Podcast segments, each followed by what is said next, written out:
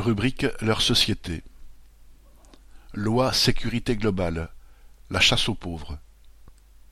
La loi sécurité globale, définitivement votée le 15 avril, a suscité une nouvelle saisie du Conseil constitutionnel par plusieurs dizaines d'associations du droit au logement, de défense des droits de l'homme, de soutien aux immigrés et de syndicats. En effet, un article criminalise davantage ceux qui occupent des espaces ou des locaux sans titre de propriété.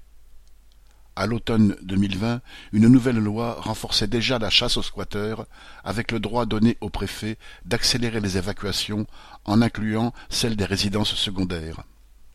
Les médias déploraient le triste sort de particuliers retrouvant leur maison de campagne, ou même leur domicile principal, occupé par des individus sans scrupules.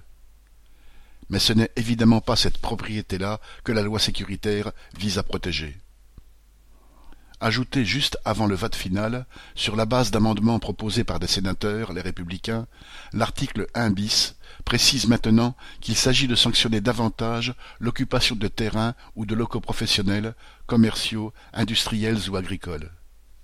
La police municipale pourra intervenir, retenir les occupants, en attendant de les livrer, eux et les organisateurs, à la police ou à la gendarmerie nationale les peines sont triplées, passant d'un à trois ans de prison et de quinze mille à quarante-cinq mille euros d'amende, et la liste des espaces visés est considérablement élargie.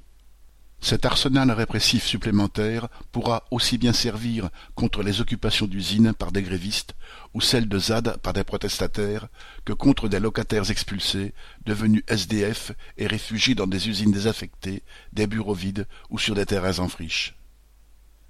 Avec l'augmentation des licenciements déjà programmés, le nombre de chômeurs incapables de payer leur loyer va s'accroître. De très nombreuses familles n'ont déjà pas de logement correct. Au lieu de réquisitionner les immeubles vides pour loger les plus démunis, au lieu de construire des logements, le gouvernement s'apprête à réprimer davantage ceux que le patronat aura jetés à la rue. Sylvie Maréchal